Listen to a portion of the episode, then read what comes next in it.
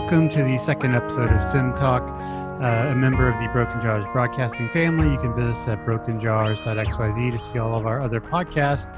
And today we have uh, Ben Schumann, PhD, with us all the way from Berlin. That's right, Berlin, oh, Germany. Very yes. nice to be here. Thanks for having me. Yeah, no problem. Uh, thanks for coming on on this uh, sun, well, Sunday afternoon for me, Sunday evening for you. That's right, but it's still sunny over here.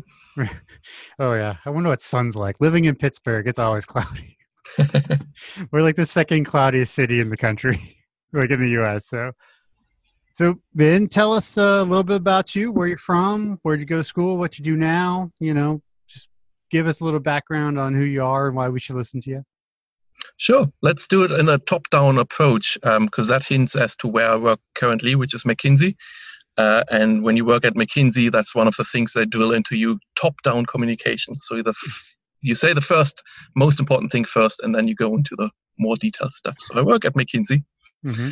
Um, and there I joined about a year ago with a sort of private mission to bring simulation modeling uh, to consulting because I think it's massively underrepresented and it's a perfect a perfect tool for consultants.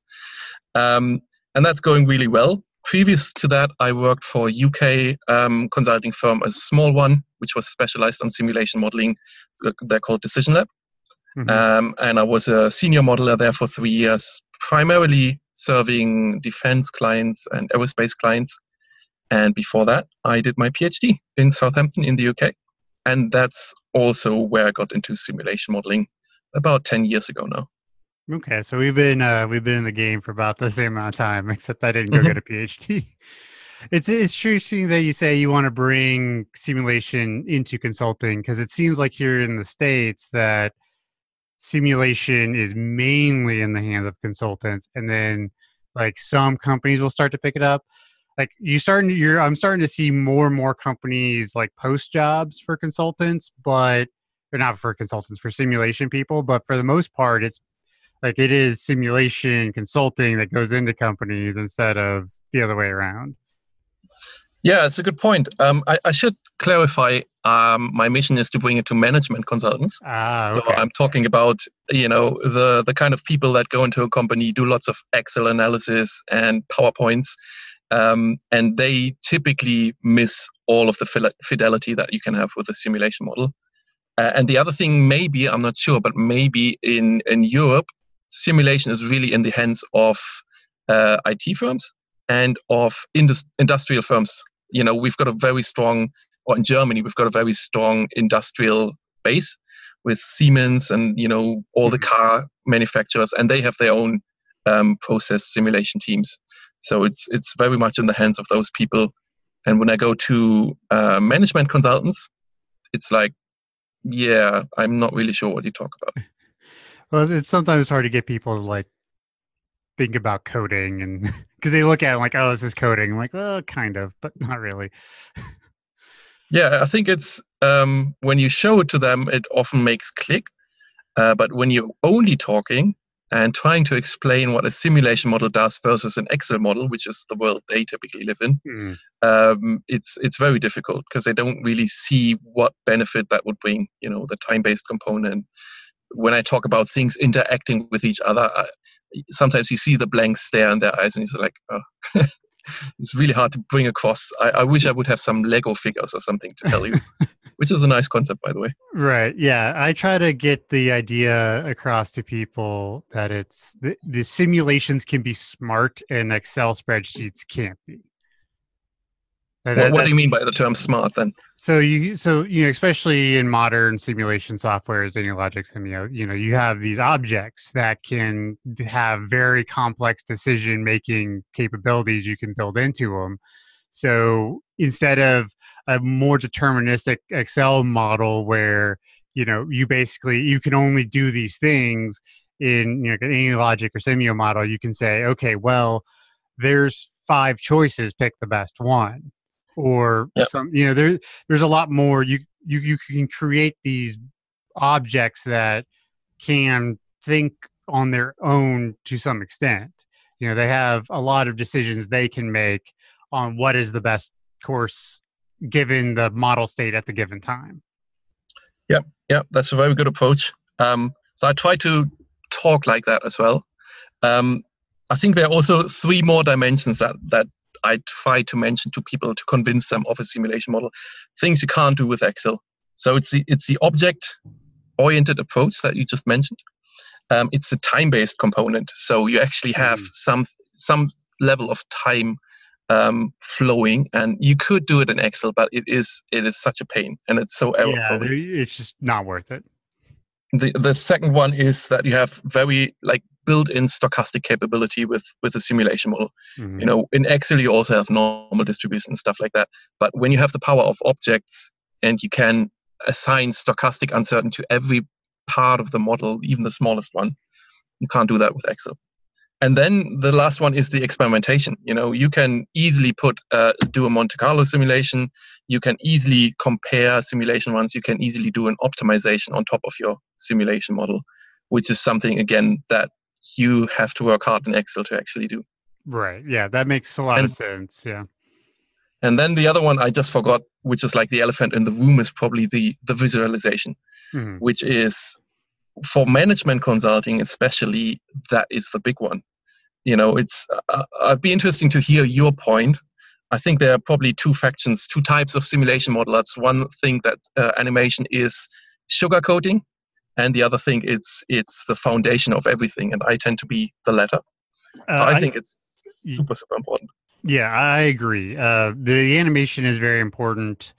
Uh, I, mean, I do i don't well my first runs i don't tend to put a lot in there just to save time but when people see it and it looks like what they have in their head it just it, it impacts harder yeah, because yep. especially um, you know in Simio, which is what I use on a daily basis, uh, you know, you can import CAD drawings and build on top of the CAD drawing. So, you know, you go to some manager of a of a facility and you bring up this model and it's literally sitting on the drawing they've lived with for years it just makes sense to them they're like oh this it's not just you know chunks of code in things moving back and forth, things are actually moving in their facility. It looks real to them. It feels more real to them. And exactly. When you have this, especially this software or this concept that is simulation, which is foreign to most people, when you can ground it in that kind of reality, it just makes the trust factor so much better between you and whoever you're doing the project for. Yep, completely agree. I think in in management consulting, it's uh, even more important. Um, what we do at McKinsey is we try to have a week one solution, as we call it. So by the end of one week, we already want to have a model um, that provides some sort of insight, be it a really really rough one. And for that, we need to have animation right away. Like we can't go to the manager and say, yeah, in, in one month we'll have the CAD drawing. Mm-hmm. We need to have it right from week one. And just like you say, he needs to feel home from week one and that's that's super super powerful and the other dimension of visualization that is super powerful is not for the client but for your own sake for your own benefit right mm. um, for debugging essentially right. what i yeah. find when right. i buy, build a model over a couple of months or a couple of weeks is i get a feeling for the model you know when i do some changes to it and i run it i can sort of sense without um, being able to explain why that something is wrong this didn't quite work. This is not what i expected. And that's i only get that from the visualization. Mm-hmm. so the more i find the more effort i put into it um, the easier it gets towards the end to actually trust the model myself as well. Right. Yeah that is one of the nice things about the newer packages uh, is the animation kind of comes with it. Yeah the, you don't have to work as hard to get a good looking model because it, the animation's sort of built in at this point. You know, especially with FlexSim and Simio, you know, it's just the animation is just a part of it. You know, there is there isn't a lot of extra stuff. Uh, I know AnyLogic, at least when I was using it, wasn't as on top of things with the animation, but that might have changed with some newer versions. I think they've got a different philosophy. Um, I think, like with Simio and with FlexSim, you basically build your model within the visualization directly, right? Uh, you sort of drag and drop the objects and they're directly animated and you mm-hmm. click play and the objects that you just dragged animate themselves with the little men actually walking right like is really funny um, I think with AnyLogic, um, the philosophy is that they want to keep the logic of the model and the visualization separated to give you, again, more flexibility. So, you know, their name, AnyLogic, is not just to convince you that you can model anything, it's also that you can animate it in any way possible. So they have some some sort of ground um, animation that comes with the package that's really easy to set up. Um, but it's always you always have the logic, and then you have to link the logic to the visualization.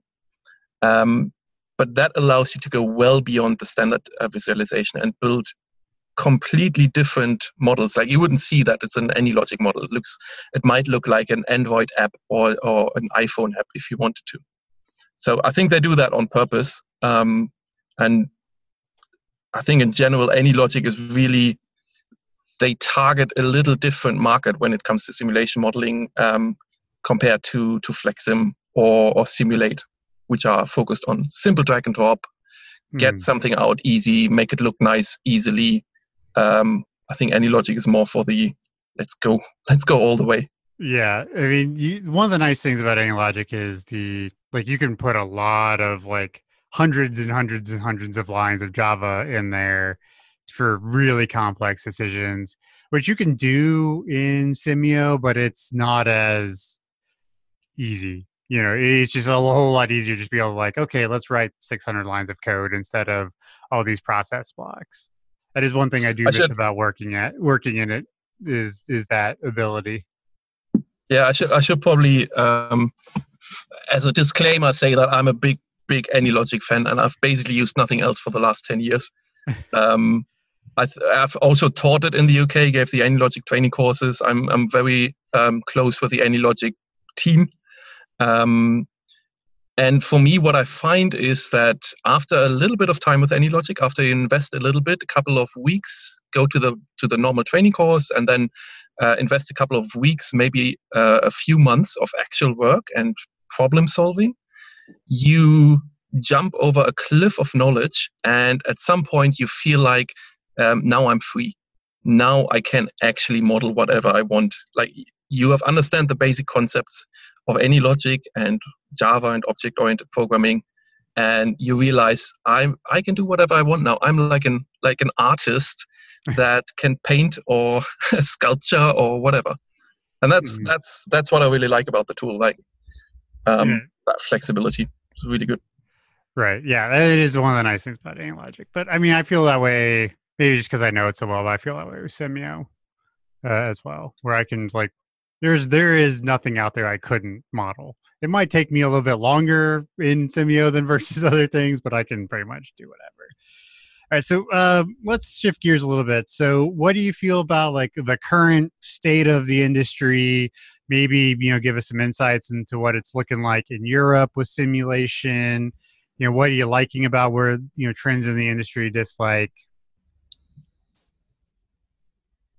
Um, so I think the industry is in a good place at the moment. There is one thing that um, always confused me as being part of the simulation community, and that is with all the big data and analytics hype and machine learning, is why is nobody ever talking about simulation in those circles? You know, why is Silicon Valley not talking about that? Why is there no uh, Tesla or Facebook or whatever uh, company that is doing simulation modeling and mm-hmm. basically explodes. So I think the market and the size is still massively underrated. If if we would be talking about simulation like a stock, I would say definitely invest because um, the industry is picking up. And you know, working for McKinsey, I talk to a lot of big companies and sort of C-suite level people. Um, and a couple of years ago, when you talked about simulation, you saw blank faces, and it's like, yeah, we, we do that for our factories, but yeah, whatever, you know. And now the the gears are shifting. I think more and more people are realizing this is heavily linked to uh, the big trends in analytics. This is heavily linked to machine learning and optimization. Um, that you can do so much more with when you pull in simulation into your analytics team and um, you are limiting yourself massively if you just stick with with the typical kind of data analysis techniques mm-hmm. that are out there. Um, so I think it's a it's a really good point in time to be part of the community to to invest your time and learn more about it. Um, whenever I, you know, within McKinsey, I have I'm I don't have a boss, which is really cool about the firm. So I need to essentially be my own boss. I need to find my own projects and I need to advertise my skills within the firm. And even a year ago, that was really difficult. I didn't know anybody, but nobody knew about simulation as well. And now I have people calling me and saying, Well, I saw this on the intranet, what you did, the simulation model. I want to do this. I'm absolutely uh, thrilled by that. That's like a, such a good um, addition to the analytics kind of work that we already do. So yeah, I think things are things are only picking up. It's it's uh, the only question for me is is there going to be a, a hype, um, or is it going to be an organic growth? Yeah, I, I don't know. Uh, I mean, Grant, I haven't been in the the formal academic training side of simulation, so I mean, I don't know if like the numbers there are growing, but it always seems like there's like two people who really like have like an industrial engineering class of like a thousand kids. There's like two of them are like, oh, simulation, that looks like fun. I think that will change. I think that will change. Uh, it might be that I'm a little hyped because I work in McKinsey and everybody is hyped in McKinsey. Um, but uh, you know, when when senior partners call you, the other day I was building a model or finished a model for a client. I, I sort of sent it around a, on an internal email list. And then the managing partner, like the top boss of McKinsey, saw it and wants to share it with his clients because he intuitively got it. You know, I. I sent around some screenshots and discussed the model and just a couple of bullet points. Um, so when you can um, get the, uh, what's the word? Uh, what is the word? the attention. The attention of of very very senior people with very little with a couple of screenshots and a few bullets i think that is interesting you know. If it would have been the the 100th machine learning tool that we did it probably wouldn't have responded but this is something unique this is something new so that i think there's so much low hanging fruit still out there with simulation modeling um, there's bound to be some some progress I would agree. I, part of me thinks that with especially with the um, progression of uh, certain like games like Minecraft and such, that a lot of younger kids when they get to you know university, they'll see simulation, be like, oh, that's like Minecraft, and really want to like get into it because that's kind yep. of I don't know. It feels similar to an extent because you're sort of building this world, you know. I was um, a couple of two or three years ago, I was on the brink of saying, now we actually have a big fat startup that's going to change uh, things for simulation massively. I'm not sure if you heard about Pro- Improbable. Hmm, didn't see that. It's a it's a London-based startup. Um, they've got a you know massive amounts of funding, uh, really successful in that space. And what they do is they allow you to build um, realistic online worlds, but at a massive scale. You know, with typical online games, you you basically can have like a 100 players in one area and then the server is stuffed. With Improbable, what they do, they allow you to have realistic worlds where if you turn up, if you turn a stone in one corner of the world, the whole world will know about it. And even 100 years later, that stone will still be there turned if nobody else has turned it. It's like a mm-hmm. um, completely realistic world that scales to infinity. You could model every atom if you wanted to. Um, and I was really hopeful because at the time they weren't sure if their technology is, you know, if they're going to make more money with computer games or if they can actually go into industry and apply that for, you know, defense and, and aerospace mm-hmm. applications where that would be really, really cool and, and big scale simulations, maybe in, you know, infection and disease control and that kind of stuff. Um, but now I think they're still really successful, but they have gone down the, the games route because I guess that's where where they can make the money. Um, but it's a really, really powerful simulation technique that yeah, they have to check that out. Maybe I can find a link and put it in the show notes. So obviously, you love to to do simulation projects, but there's got to be something like some drawbacks to it, right? Like what like what do you find that you're always just like beating your head against in projects or with you know customers or anything like that? Good question. Um, I, I do like it, so this really puts me on the spot of needing to think about it.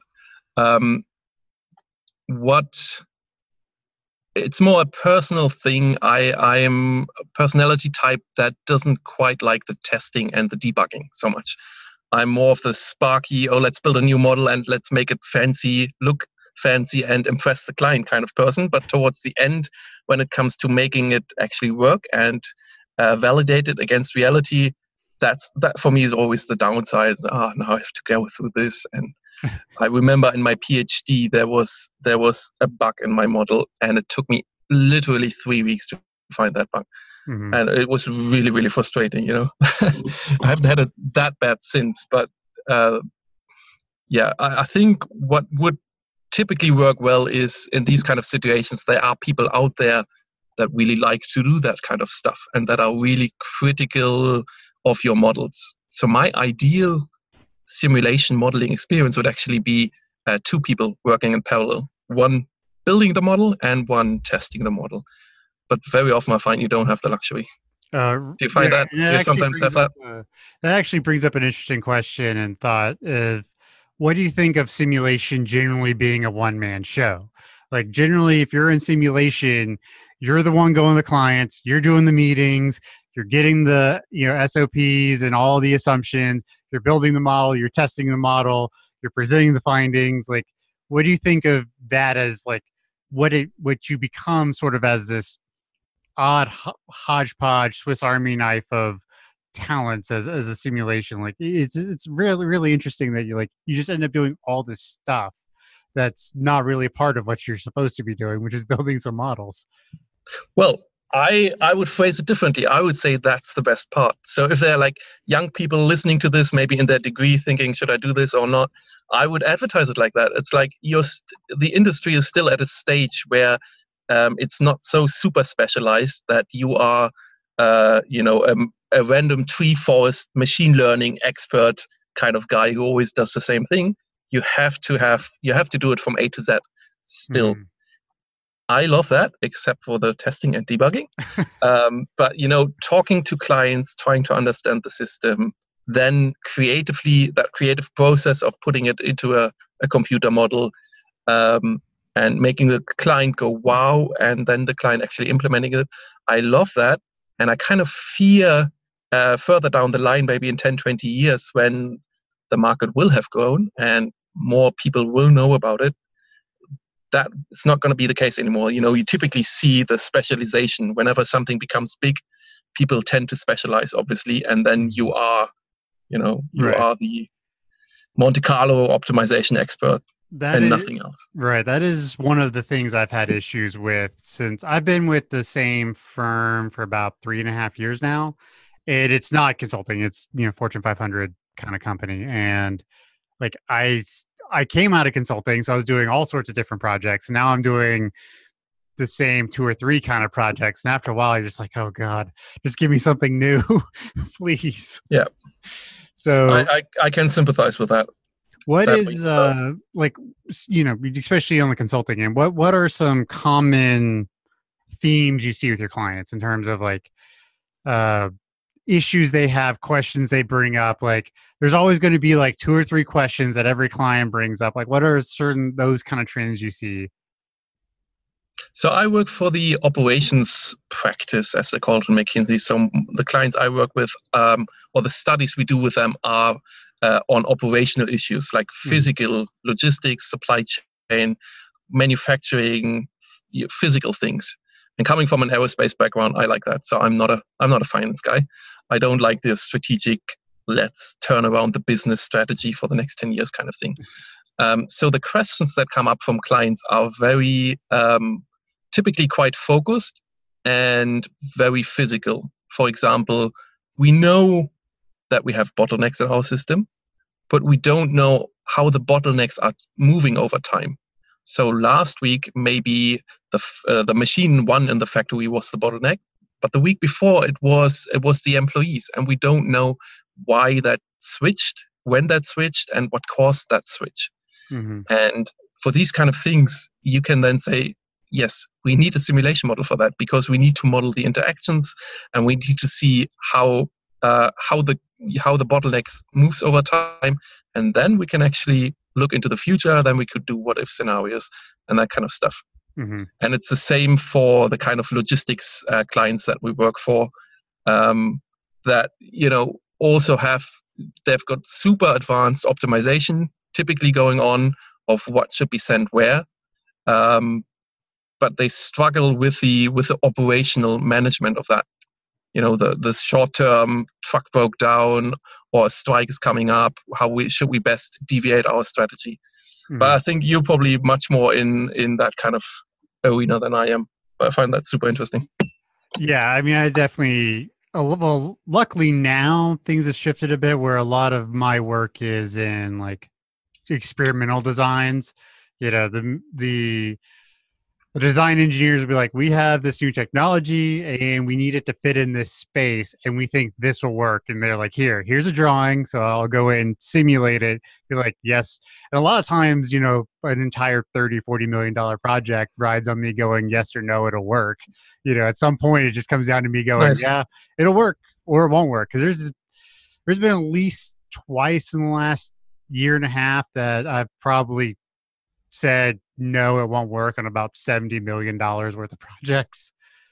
Very interesting. Yeah, so that's, that, cool. that's, that's where I've been recently, especially because you know with all the with all the really rapid advancements in technologies in terms of like, like automation and like self-driving robots and all that stuff that's all things we're looking at implementing and so it's very like we we we get a lot of those kind of projects now of you know different different material handling designs different robots different ways to do all sorts of things. That's that's where like in my little corner of the world things are changing a lot and like where i've been doing.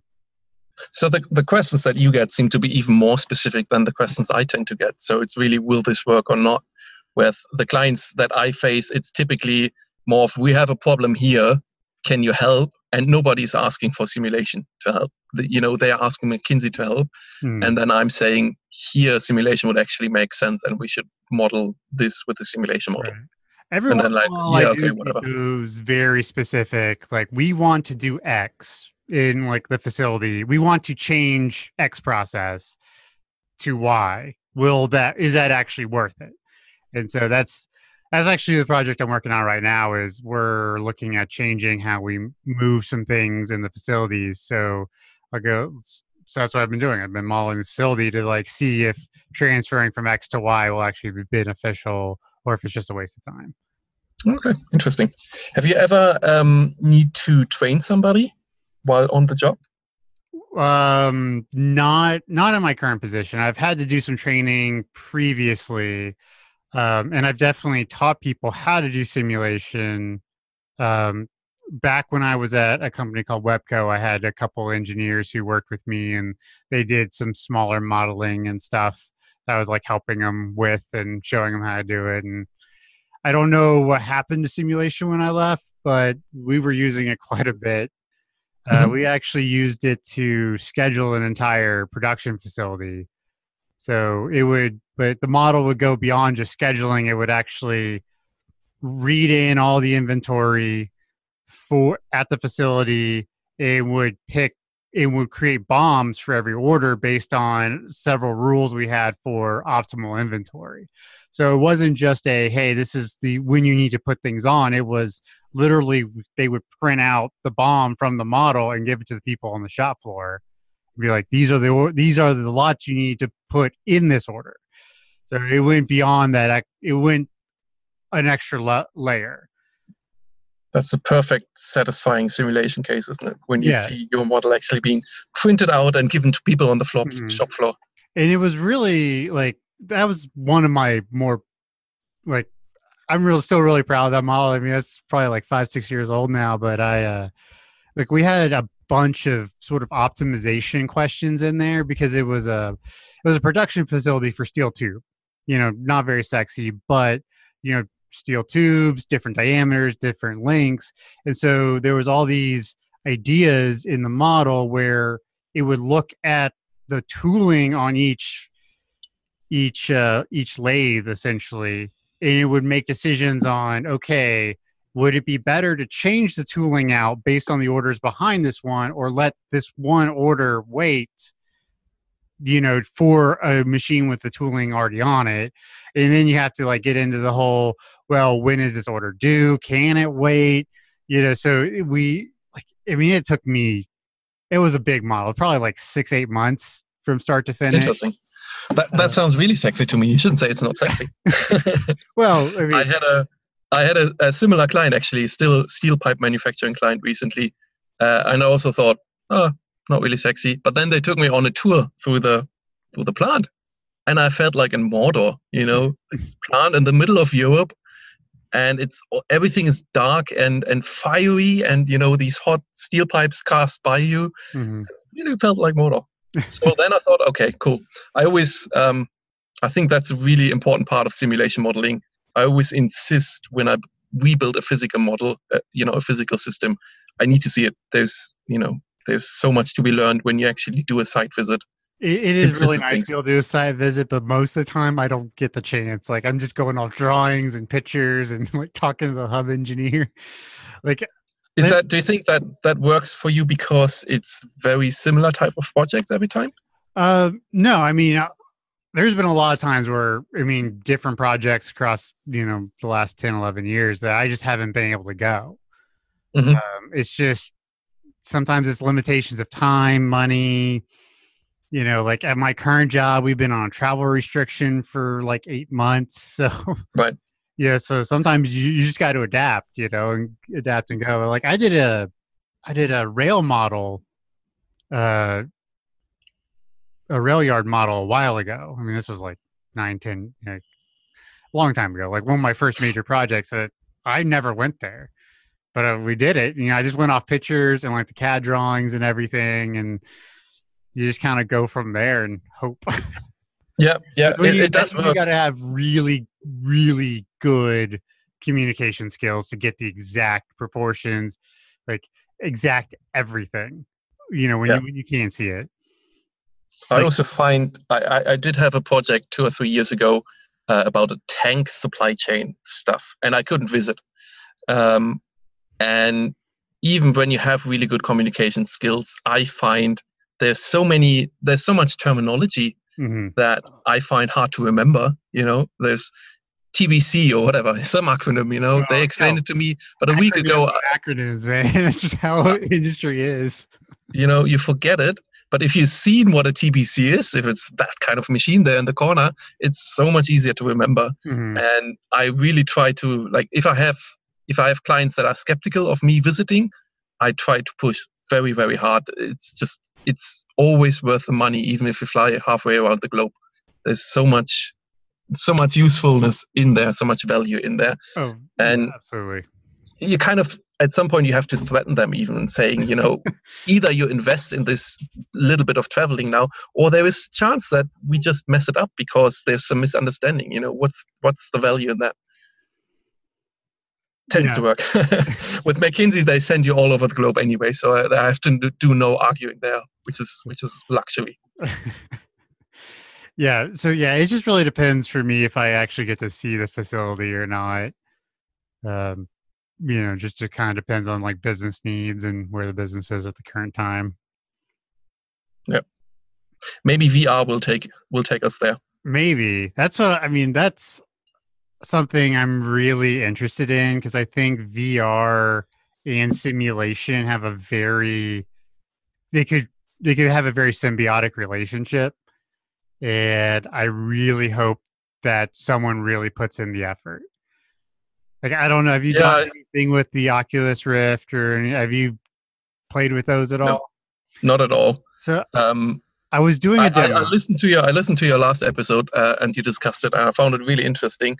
Um, and I, I see some potential there for sure, but mostly for the end users. You know, mm-hmm. I don't see much potential for for developers.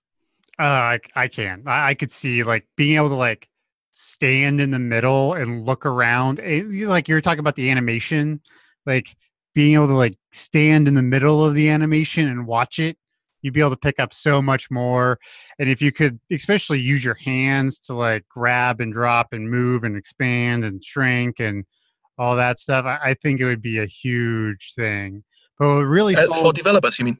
Yeah, yeah, absolutely. Really? Oh, mm-hmm. Interesting. Because it, imagine like so you're you're drawing a model, right? I mean, think of it in more of like a, a FlexSim where you're placing objects instead of going you know mouse click. Think of being able to hold the objects in your hand and just place them as you want and just move them you know organically instead of point and click that's mm-hmm. that's where i think a lot of i think there's a lot of to be gained there but what really sold me is i was doing this demo uh, at just a electronics retailer here in the states and they had this city you know you could see and they were like okay now bend down. And so i did and you could so you you were kind of at an angle like a 45 degree angle from the top and when i bent down i could actually see underneath like the overpasses and see the cars running underneath the bridges that i couldn't see before. And i was like oh that's it. That would sell a project like that you know and that's when that's when i just like yep i need this i need this in my life it needs to be like i need to figure out some way to do this cool cool i've been trying to convince the people at um at my office to give me a computer that's big enough and fast enough to run one, but no such luck.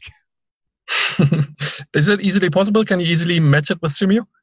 Uh, I know Simio at least has a way to export. I, I think it's just like pre-rendered. Like you can like create like videos and then they'll export to Oculus in okay. other VR formats. But to the best of my knowledge, there there are no development tools. Even every VR thing I've seen for simulation is like demoing. Like you create the video and then you put on the headset and let it fly. Yeah. Yeah. Um, I, I, I, yeah, I'm still not convinced for developers to be honest. Like I find the combination of mouse and keyboard seems to be a sweet spot that no technology has yet, you know, become better.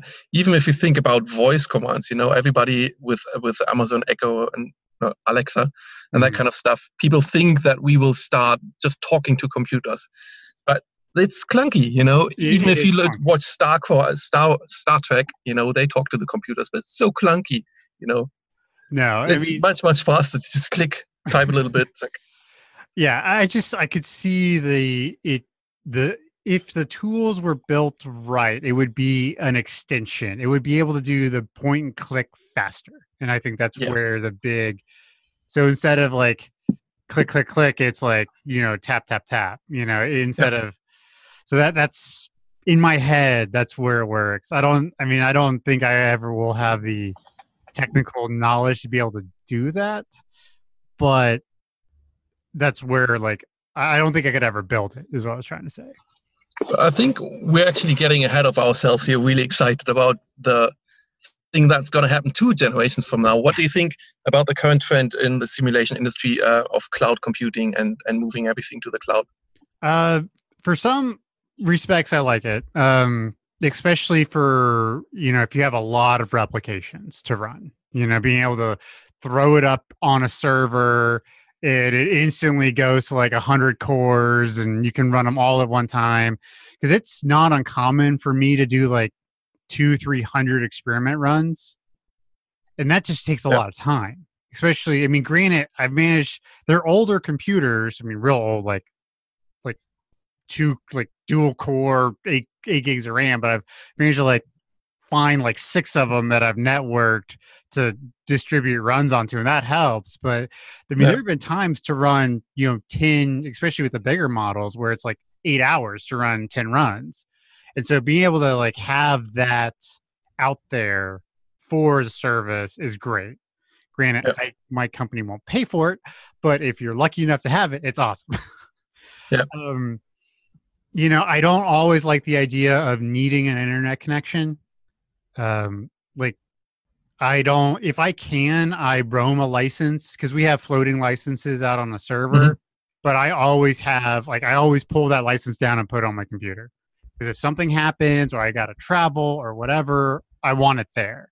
So I that part I don't like, and at least I haven't seen us. I haven't seen anything to where you can develop fast enough on a cloud because there is that latency between you know, yeah. you and the internet. So I really like developing on a computer right there. Like I want to know was that the I, I was at the Winter Sim uh, mm-hmm. last year, and there was the AnyLogic sort of introduction thing. Uh, and one person was asking, so when are you going to have a web-based user interface?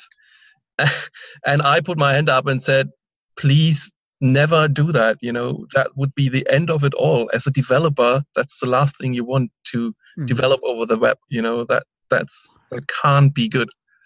Now I would run it on the web, all go for it, but developing, please. well, yeah, developing, yeah, that's tough. I mean, I, could see like you know putting a model up in the cloud and having a, a, like a GUI for an end user to be able to like change the variables, click a button, spit out data.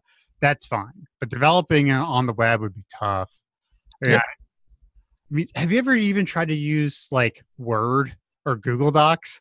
I mean, that thing. I have, yes, exactly. It, and word processors get clunky after a while. It's something like because uh, one of the things I'm one of my side projects is I'm I'm writing a novel, mm-hmm. and um, it is like after about twenty thousand words, Google Docs just like dies, and so like you can't even do that. You know, it, yeah, but you, yeah. you, you think you can run run a simulation model on the web? I mean, maybe maybe once everyone has like gigabit internet and you know computing resources are essentially free maybe but for now you need a you know a good laptop or desktop. Yeah completely agree. Hmm.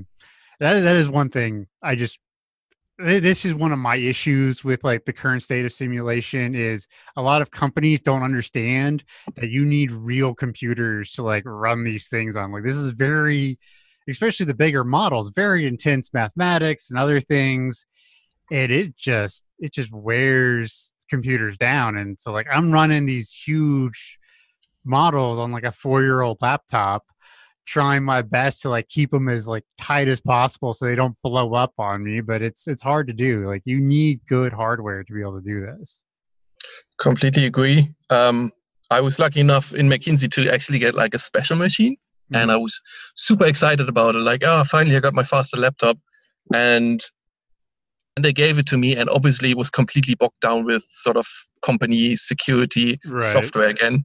So it really wasn't that much faster which was a little bit disappointing. But it's it's quite good nonetheless.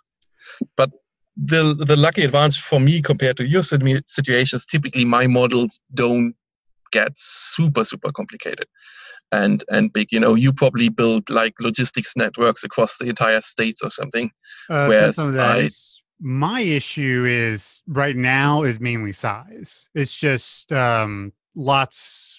It's not uncommon for me to have twenty to forty thousand on-screen entities, and that's just and these represent like parcels or something. Mm-hmm. And that, I mean, yeah. probably there. There's some models that probably have sixty to seventy thousand objects on screen at one time. When once you t- take in all the objects that, so that that that's my issue. It's just there's they're big and they're really big compared to like what a lot of other people do. Like Simio will give you an error. It's like, hey, you have twenty thousand entities on screen. Is this this probably is wrong? I'm like, nope. It's like, don't show me this. Don't show me this error again. It's fine. you know, just just so. Uh, you know, I'm not an experienced Simio user, but couldn't you just turn them off? It looks like it's the animation seems to be the problem. Well, yeah, I mean, you kind of can, but I mean, once you start building once they get that big, I mean, you still got to track right? I mean, the models got to track them. They got to know where they are, and there's all these processes that get fired. And you know, at every step, each package is interacting with the model some way. It needs to get diverted. It needs to get moved. It needs to get destroyed. You know, so there's so, do we actually come back to full circle now to the question of animation separated from logic? That Simio forces you to animate in a sense? Uh, I mean, yeah, I mean, it does force you to animate. I mean, that's a good way to put it. Um, oh, because it's it's just inherent in the way they design the mo- in the software. Okay. I mean, so uh, next week I give a I give a workshop on AnyLogic, uh, sort of best practices in AnyLogic, and actually one of the things I'm going to recommend is um, what I typically do is I have a fast forward button. I mean, it has a built in fast forward button, right. but that just makes things animate faster. Um, I custom code something that basically takes you to a place in the model that has nothing. it's just white space, and that tends to speed up things a lot. You know, it's a very easy, quick fix. Right. Well, that's what the um, especially in Simio, that's what the experiment runners are for because it that that has right. no animation. It just runs. Yep. But still, I mean, when you have that those that many processes firing all at the same time, it just bogs down the CPU. And you know, I mean, AnyLogic's a bit better with RAM, but like Simio, it's it's a hog. You need 32 gigs to run that thing effectively for big models. All right, but, interesting. But and I don't know if that's um a side effect of the of the language itself because you know AnyLogic is Java, Simio is C sharp. I think FlexSim is C plus plus still. I think.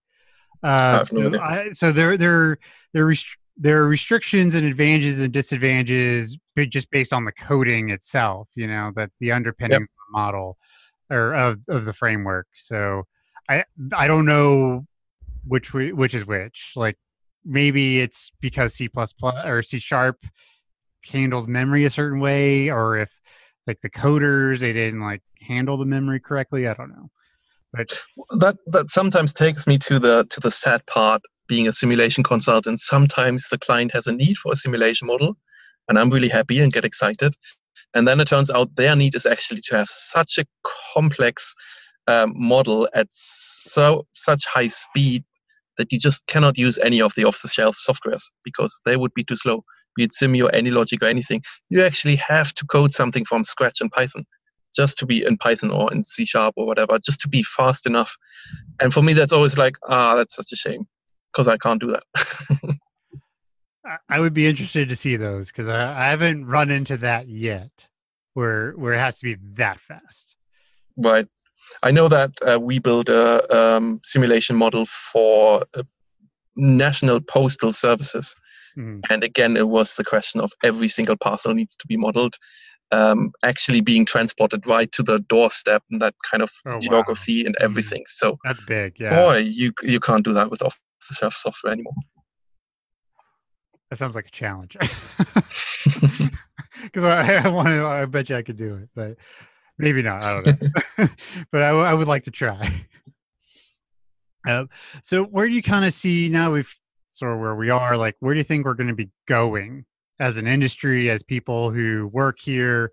You know, the next in 2028. You know, 10 years from now, where do you think the industry is going to be? Where do you think you're going to be?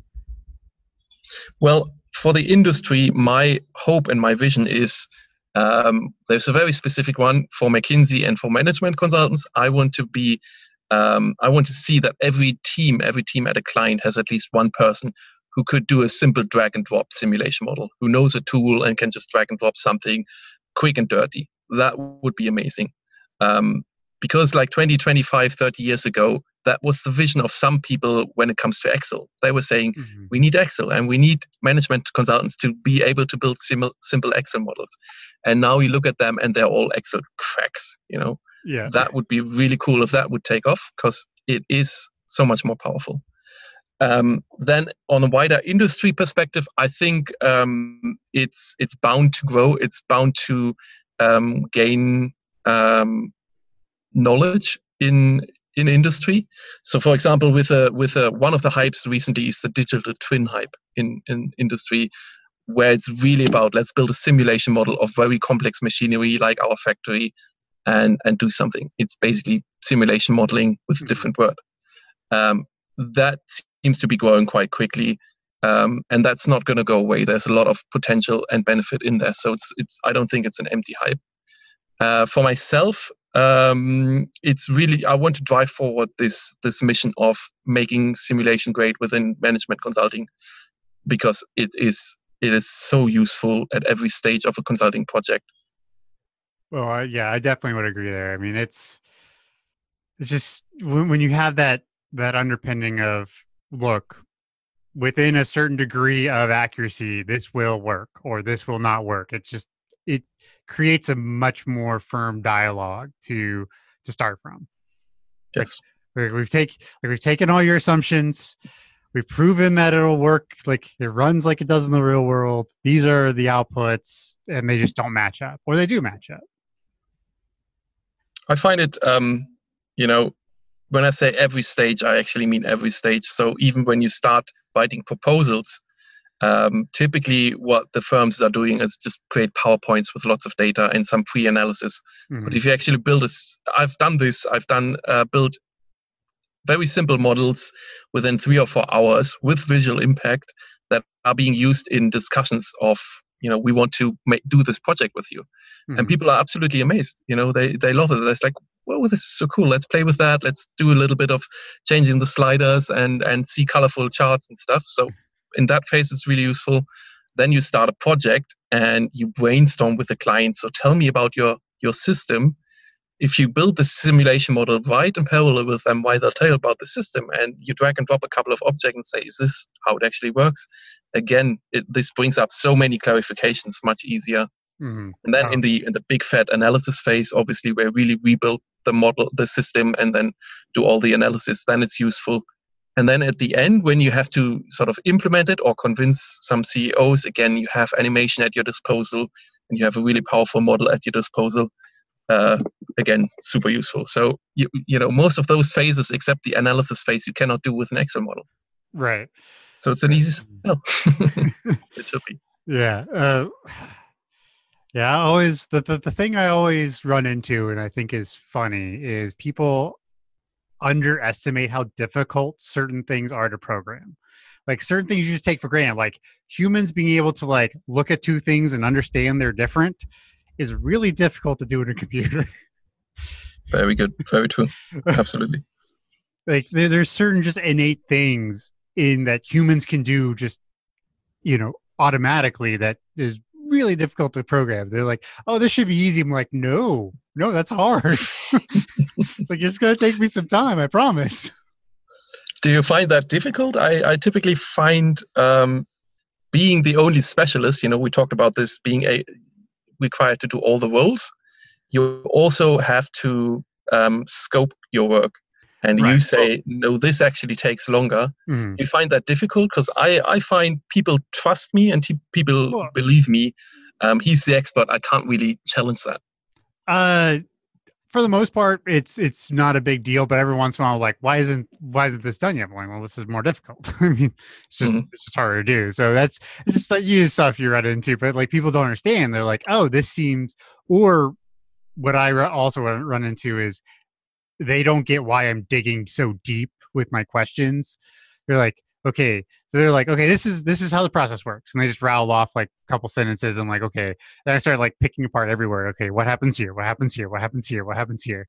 I even yeah. uh, a lot of times when i'm working with different engineers i'm like okay you're probably going to hate me about three weeks in this project and that's okay. I'm expecting you to do that. Because you know i'll be sending all these clarification emails like okay we, we you know we had that you have that meeting where you sit down and like talk about everything and you think you have it, but when you start modeling, you're like, okay, well, you know, is it this or is it this? Like it's like like at the eye doctor, like, okay, which is better, A or B? Like it's those little itty bitty tweaks that you have to get right or the model won't work right, you know? So it's like some of the engineers I know just hate me because I ask so many very specific questions.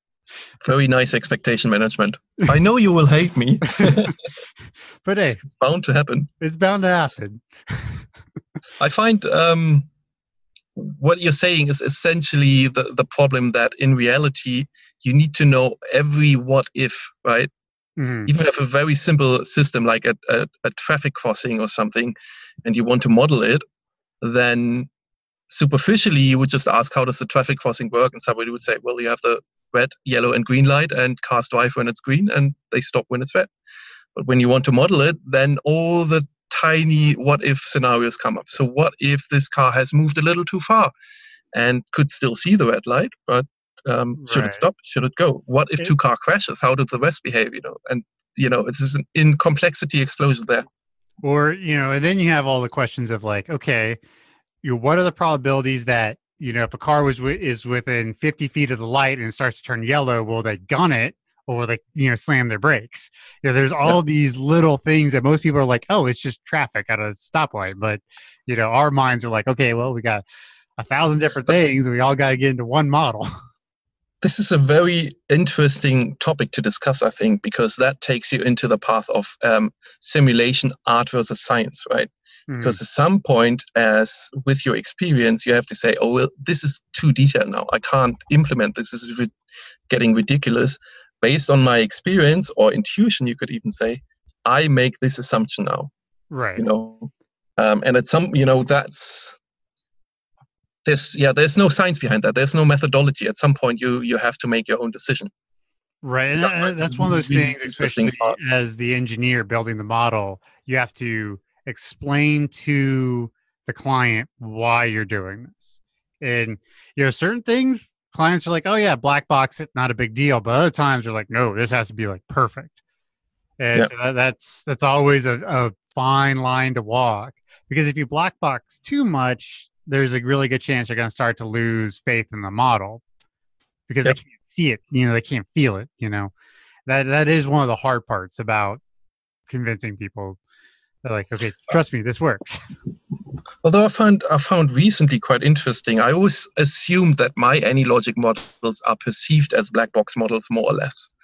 Um, but what I've found recently is actually um, people perceive them not as black box compared to optimization models. So, um, for example, there was a, a, client with several factories. They're manufacturing medicine pills essentially, mm-hmm. and they have really sophisticated optimization tools. But essentially, it's like mathematical optimization with hundreds of equations that need to be solved, and you know nobody has a clue what's going on there.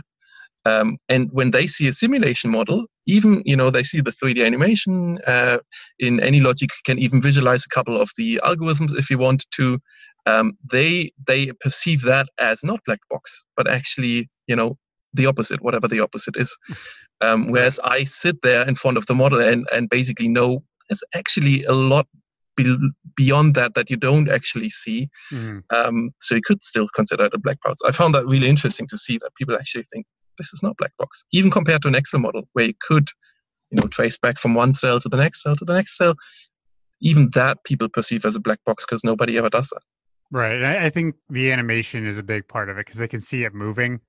You know, they yep. see it moving instead of you know an optimization. You know, you have input output, and there's all this stuff in the middle, but you can see all the stuff in the middle with with a with a simulation for the most part. Yep. In, what I also always uh, sort of, in terms of best practices, do in AnyLogic is um, that you can click on anything moving. So whatever moves, if you click on it, you get into that bit. So if there's a truck moving, you click on it, you see the actual logic of the truck, what they call a state chart in AnyLogic. So you see mm. what is it currently driving, what's where's it driving to, that kind of bit of explanatory, what's its name, simple things like that. Right. And that, that is one of those things, especially with the way the state charts work in AnyLogic and like the process logic works in Simio, is since it's sort of um, Visio like, you know, it's sort it's sort of a flow chart. You know, you can create that way. So if you need to, you can open it up and walk the client through the logic. Okay, so okay, this this spot this happens and here and you can see the branches and they're like oh okay I, I get it like it's the visual visual representation of the code that really helps a lot there. Yeah, yeah. It is such a powerful tool, genuinely. Yeah. yeah. And what I always like to say is, you know, any lot or simulation is a hammer, but not every not every problem's a nail. So just, make sure you're using the right tool. yeah, absolutely. Knowing that is again a little bit of art, mm-hmm. isn't it? Because sometimes you're like, oh yeah, do a simulation. You're like, oh, I can just do this in Excel in like a day and a half, and just do it in Excel and ship it and move on. You know. But on the other hand, um, what I tend to use sometimes is I misuse simulation tools, not for simulation, but for example, the the animation capability of AnyLogic is, is is really powerful. I like drawing charts with AnyLogic, like explanatory charts. You know, with the state charts, you can drag and drop really nice things mm-hmm. that that you just can't do in PowerPoint even. Um, and what I found recently, there is um, there was a guy on on LinkedIn, and he uploaded a CV as an AnyLogic model. So you click play on the AnyLogic model, and there was his CV unfolding. So you could see it like a little agent flowing through a process chart. and when it was when he flowed through 2008, then suddenly uh, popped up what happened in 2008 in this guy's life. which was such a creative use of simulation modeling. I love this. you know, I wanted to I wanted to recruit him straight away.